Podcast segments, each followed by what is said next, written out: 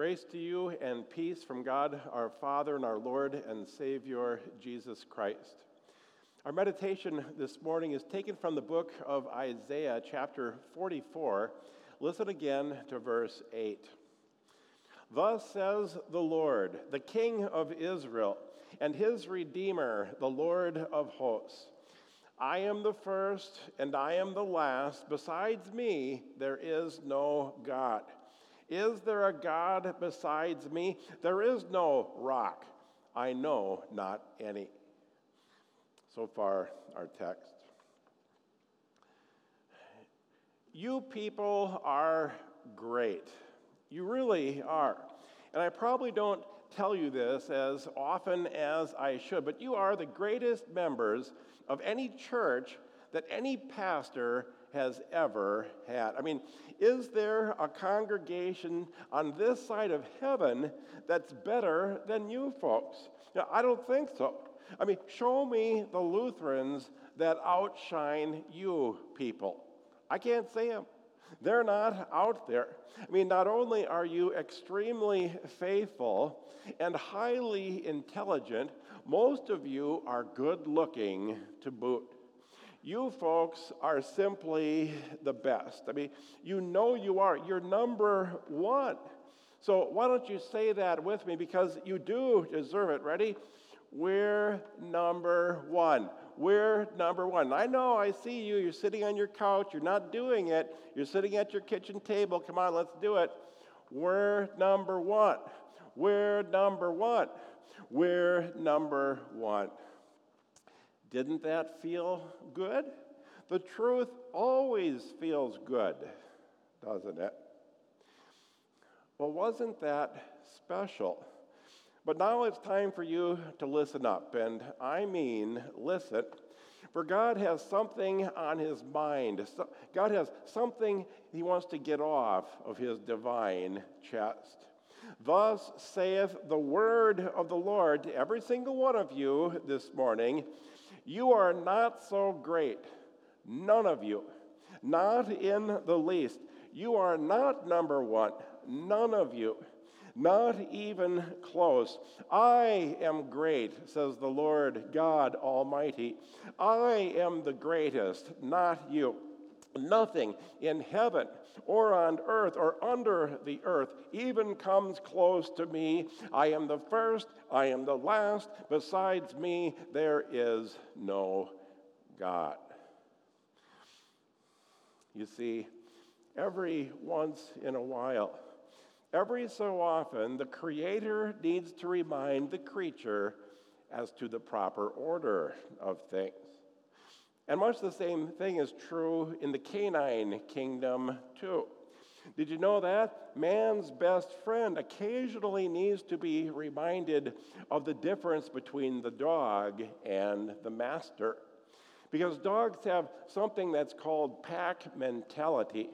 And when you bring a new puppy home, the first thing that puppy wants to know is, who's the leader of the pack at your house? I can remember my black lab Laker. When he would be naughty and stubborn and rammy, here's what I would do. I would sit on him. I would hug him and literally take him to the ground until he calmed down, until he chillaxed, until he remembered. Oh yeah, the big guy with fur on his face. He is the alpha male around here. He's the master and I'm the hound. Every so often, the Creator needs to remind the creature as to the proper order of things. And that's exactly what's happening in our text this morning, Isaiah chapter 44. God's people had been naughty. For 200 years, God's people had been naughty, and God had had enough. He is fed up, sick and tired of idol worship and mixed up priorities and spiritual laziness. Because remember, these are the same people whose ancestors God delivered from Egyptian slavery. who crossed the Red Sea with dry tootsies and who watched Moses come down from Mount Sinai. They actually saw the Ten Commandments with their own eyes. These are the folks now whom God has to remind of the first commandment all over again. And so we hear the voice of God thunder in our text. I'm the first and the last. Besides me, there is no God. Is there a God beside me? There is no rock. I know not any. Come on. I mean, isn't it mind-blowing that God's own people had replaced him with other things in their lives? I mean, it does boggle the brain that God actually had to tell these people, you shall have no other gods besides me. But that's what sin does, doesn't it? In fact, sin can be defined this way. Sin is replacing God with something else in your life. And I love that definition. It's simple. It's easy to remember. Sin is replacing God with something else in your life. And when that happens, when you repeatedly replace God in your heart with some kind of cheap imitation, that's when God will sit on you. That's when God will allow your life to become uncomfortable for a time, to give you a chance to repent, to give you a chance to tell him that you're sorry, to ask for forgiveness so you can remember the proper order of things. You know, history bears this out. Adam and Eve replaced God with themselves, and God allowed them to become homeless, didn't he? The citizens of Babel replaced God with their beautiful city, and they became homeless too. David replaced God with Bathsheba. Solomon with his harem of pagan wives, they both paid the price. Pharaoh believed himself to be God's equal, and an entire generation of the firstborn perished. And Satan thought he was God's equal too, and was booted out of heaven like something on the bottom of God's shoe. This is exactly what's happening in our text.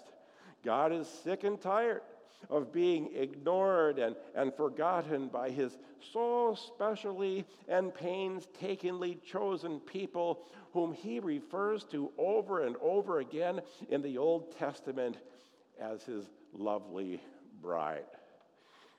But the bride has been unfaithful. The bridegroom has been jilted, replaced by other gods and earthly things, and the bridegroom isn't going to take it anymore. And so the Bible tells us that God would allow Isaiah's people, those Israelites, those people closest to God's heart, God would allow their lives to become uncomfortable for a time. You know, so God can give them the chance to repent and to be sorry and to return to his arms again. And so what happens one day? The Assyrian army shows up at Israel's door. And not soon after that, the Babylonian army shows up too. To put it kindly, God allowed his unfaithful people to hit rock bottom. So let's time travel a little bit, shall we? Let's jump now from the Old Testament right back into the here and now, because there's two things that I want you to think about this morning. And the first thing is this: what is it that's making your life uncomfortable right now? I mean, what is it? You know, family problems, financial problems, health concerns, COVID-19, the unrest in our nation these days. I mean, you are going to have problems. You are going to have difficulties in your life, because you are, after all, a sinful person living in a sinful and imperfect world. You're not in heaven yet, and until you are, this life will never be a piece of cake. But consider this.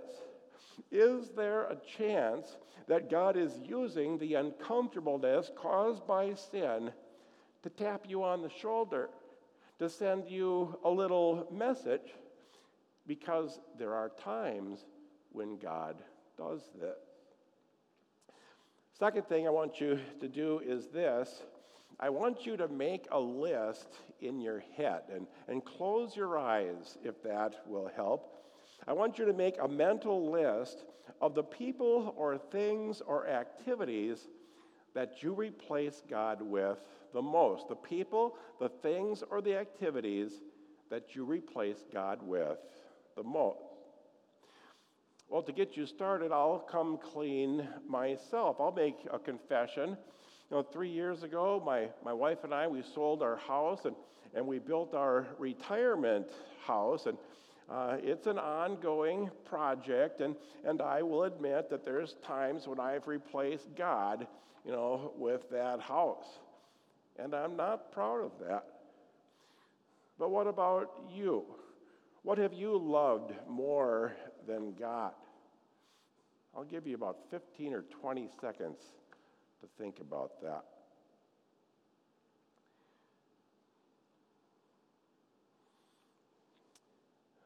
You know, if you're honest, making that little list was a little bit sobering, wasn't it? Because the items on the list aren't easy to admit. They're private, and they're personal, and it's a bit embarrassing. And what that list really does is it makes you consider what your priorities are. A story is told of a young investment banker who was driving his new BMW on a mountain road during a snowstorm. You can guess what's going to happen. Rounding a curve, he lost control of his vehicle, which began to slide off the road and over a steep cliff. At the last moment, the banker, you know, leaps from the car, which goes over the cliff and bursts into a ball of flames below. And though he escaped with his life, the banker's arm had been torn from his shoulder. At that same moment, a truck driver happened upon the scene. He found the banker looking over the edge of the cliff, crying, "My BMW, my new BMW." "Buddy," the truck driver said, "you've got bigger problems than that. Look at your arm." The banker gazed at where his arm had been and groaned, "My Rolex, my new Rolex." When it comes to being a Christian, we're all guilty, pastors included, of having mixed up priorities, even though our Christian priorities are so simple and so easy to remember: God, family, church, and everything else. God, family, church, and everything else. In fact, if you can remember simply to keep God at the top of your priority list, every other priority in your life will fall in place. Have you ever had a shirt or a coat with lots of buttons, you know, down the front? And have you ever gotten dressed in a hurry and discovered that all the buttons are uneven? Well, you know what you did, because when you don't get the first button in the right hole, all the other buttons are out of line, too. And here's my question. Do you have the first button right in your life? Is God number one in your heart, in your life, or have you replaced him with someone or something else? And if your life has been rocky or uncomfortable lately, might not God be sending you a message about the proper order of things and encouraging you to make some changes? If I want you to know that if indeed that's what's happening in your life these days, God is doing that because he loves you. He's allowing you a little kick in the trousers because he wants to forgive you and he wants you to come back to him. Don't you see? God doesn't suffer from mixed up priorities at all. He never has and he never will. You've always been his number one. the love of his life, his bride, the apple of his eye. If that wasn't true, he would have never created you, or sent his son to die for you, or opened up Christ's grave and your future grave on Easter morning. You know what? You really are a great congregation. I can honestly say that you are the greatest congregation that I've been associated with in the past 30 years. But as wonderful and as amazing as you people are, you aren't number one, and you never will be. And God said, I am the first, and I am the last. Besides me, there is no God. Amen.